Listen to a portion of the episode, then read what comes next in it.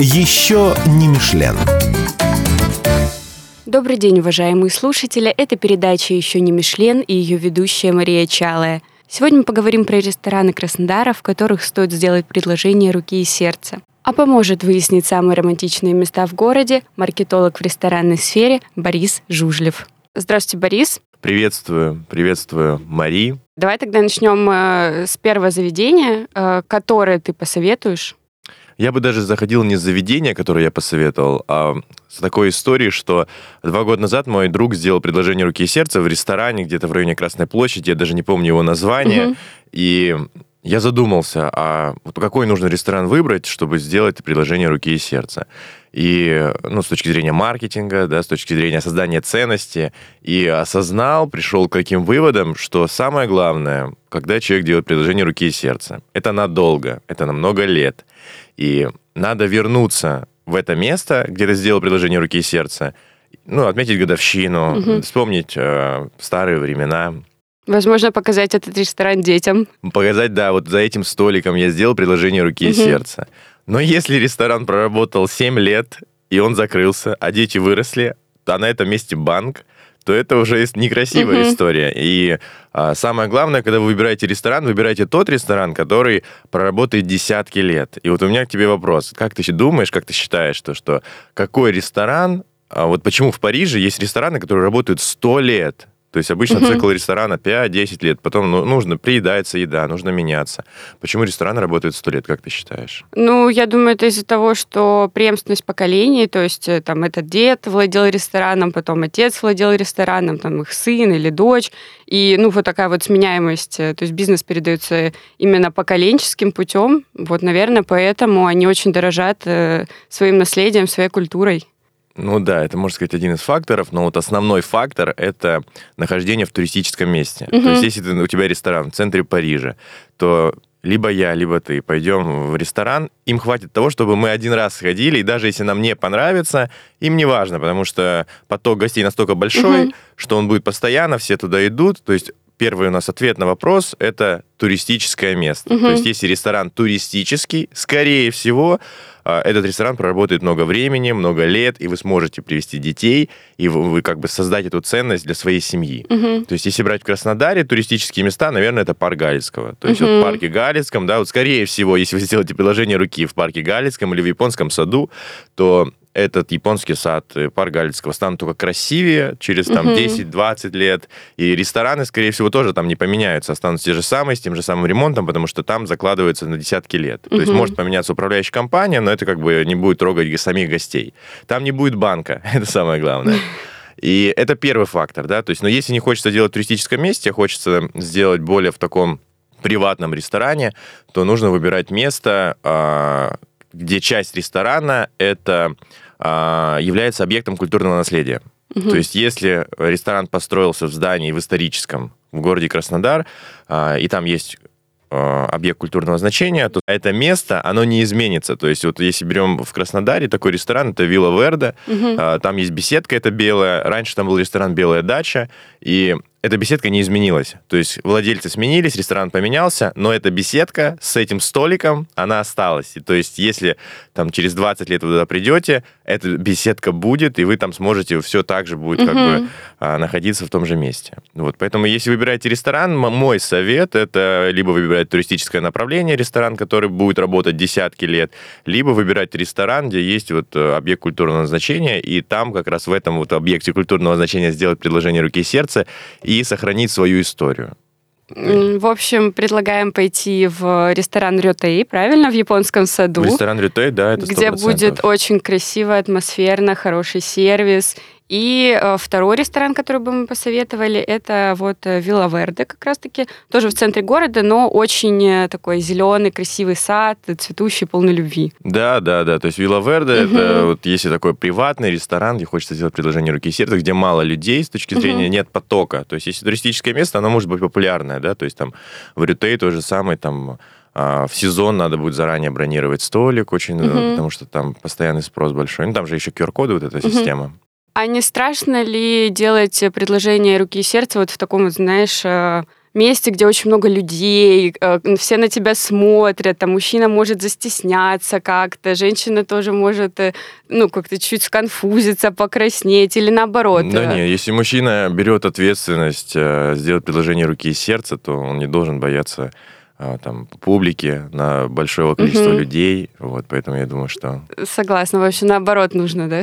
Ну, не, а... самое главное, вот задача, надо понять, человека, сохранить свою историю. Угу. Если ты сделал предложение в районе Красной площади а, в каком-то обычном ресторане, который через два года закроется, угу. там откроется банк, и ты будешь идти с ребенком за руку и говорить, вот здесь банк, а раньше здесь был ресторан, и я сделал тут предложение руки и сердца. Ну, некрасивая история. Угу. Создавайте красивые истории, а, придавайте значение тому, где вы проводите свои дни рождения, где вы делаете предложение руки и сердца, чтобы потом э, ваша история была красивой. То есть это все зависит от вас. То есть вы ее создаете. Давай тогда посоветуем еще какой-нибудь красивый ресторан. Вот знаешь, кстати, я бы сказал про ресторан, который долго тоже, скорее всего, я думаю, будет работать. Это ресторан, который сейчас строится напротив Мариота. Да, угу. Там такое очень красивое историческое здание. Там раньше, по-моему, было какое-то училище или что-то такое.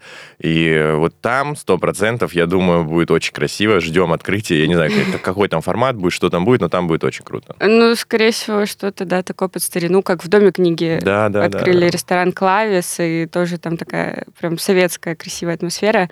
Мне кажется, э, фанатам истории было бы там тоже очень интересно устроить такой себе вечер любви, семьи.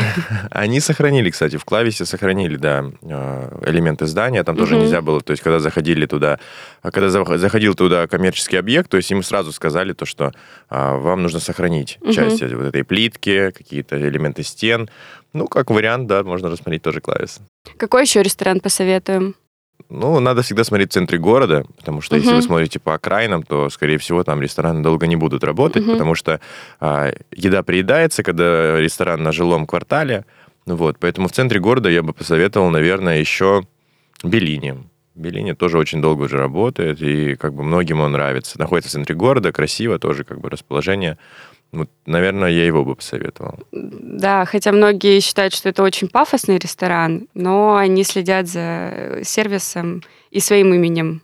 Ну, тут еще важно тоже посмотреть, когда вы ходите в ресторан, там на самом деле разница в цене, угу. вот по факту. Если брать блюдо, просто сравните. То есть там, как правило, там 20-30%, ну, это не такая большая разница, там 200 рублей образно на блюдо, может быть разница, но вы получите намного больше удовольствия от крутого ремонта, от классного сервиса. И то есть переплачены какие-то там 200 рублей за какое-то определенное блюдо, они окупятся Сто процентов. Потому что люди идут за эмоциями. То есть, да, ресторан это про эмоцию, это не про заправку, просто прийти, заправиться и уйти, как там Макдональдс, KFC и там тому подобное, да. А это именно про создание эмоций. И сейчас э, рестораторы пытаются делать, у них это получается, все более э, крутой эмоциональный сервис, э, крутые эмоции с точки зрения дизайна, с точки зрения Э, продукта. И то есть мы сейчас находимся в такой период, когда ресторанный бизнес развивается очень активно, и это здорово, что мы в такое время оказались. Да, вот как раз-таки, если говорить про развитие сервиса, пойдет ли навстречу ресторан, там, если мужчина захочет э, пригласить, допустим, музыкантов? Вот здесь тоже, да, интересный, хороший вопрос. А, когда вы делаете предложение, как правило, в прям очень концептуальных проектах, как в японском саду в Рютее, вам не разрешат никого позвать, чтобы там была какая-то музыка. Вы это сделаете более в скромном формате. Но тут важно понимать, а, когда вы делаете предложение руки и сердца, какой типаж человека, то есть кто, кому-то mm-hmm. важно, чтобы все вокруг э, пели, плясали, танцевали, обращали внимание, то, может быть, возможно, тогда вам нужно сделать в караоке каком-нибудь, mm-hmm. да, но это тоже про короткую эмоцию, да, то есть кто любит такие всплески, это как искра. Ну и ресторан должен быть, наверное, такой же, который, ну, не имеет значения, что там через 10-20 лет. Но если вы хотите сделать э, такое, что о чем можно говорить через 5, 10, 20 лет, то, конечно, в этих ресторанах вам не разрешат не... Ну, скорее всего, там Вилла Верде вам разрешат э, какого-то классического музыканта, пианиста, mm-hmm. может, можно будет поставить. А в таких ресторанах, как Рютей, там вот японская концепция, там, конечно, вряд ли разрешат. А что делать тем, кто хочет э, запечатлить это событие на память? Вот, допустим, нельзя позвать видеографа, ну, как ты знаешь, это будет слишком так открыто. Да, да, да, да, да. Ну, на самом деле, можно обратиться к руководству ресторана, к управляющему, сказать то, что мы бы хотели позвать оператора. Мгм. А, ресторан сам, может быть, это сделает, позовет своего оператора, потому что все сейчас рестораны взаимодействуют э, с контент-мейкерами, с рилс-мейкерами, то, которые на телефон вас снимут, Мгм. да, то есть э, здесь основной момент такой, что э, делать лучше через руководство ресторана. Может быть, чуть дороже выйдет, потому что у них свои подрядчики, да, но сто процентов можно зато потом за качество они будут отвечать. Мгм. Давай какой-нибудь напоследок вот еще один ресторан, который бы ты прям посоветовал сходить. Может быть, даже не предложение руки и сердца, а просто очень красивый романтический ужин.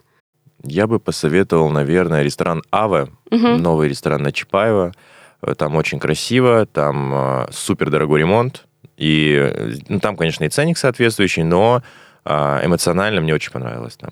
Я там недавно тоже была, у меня были небольшие вопросы к сервису, потому что там проблема со столами была, мы забронировали, а э, в итоге получилось, что наш бронь никто не поставил, и А. пришлось ждать на баре. Но в целом я осталась э, в восторге от ремонта, то, что сохранили вот эти стены и добавили современности какой-то.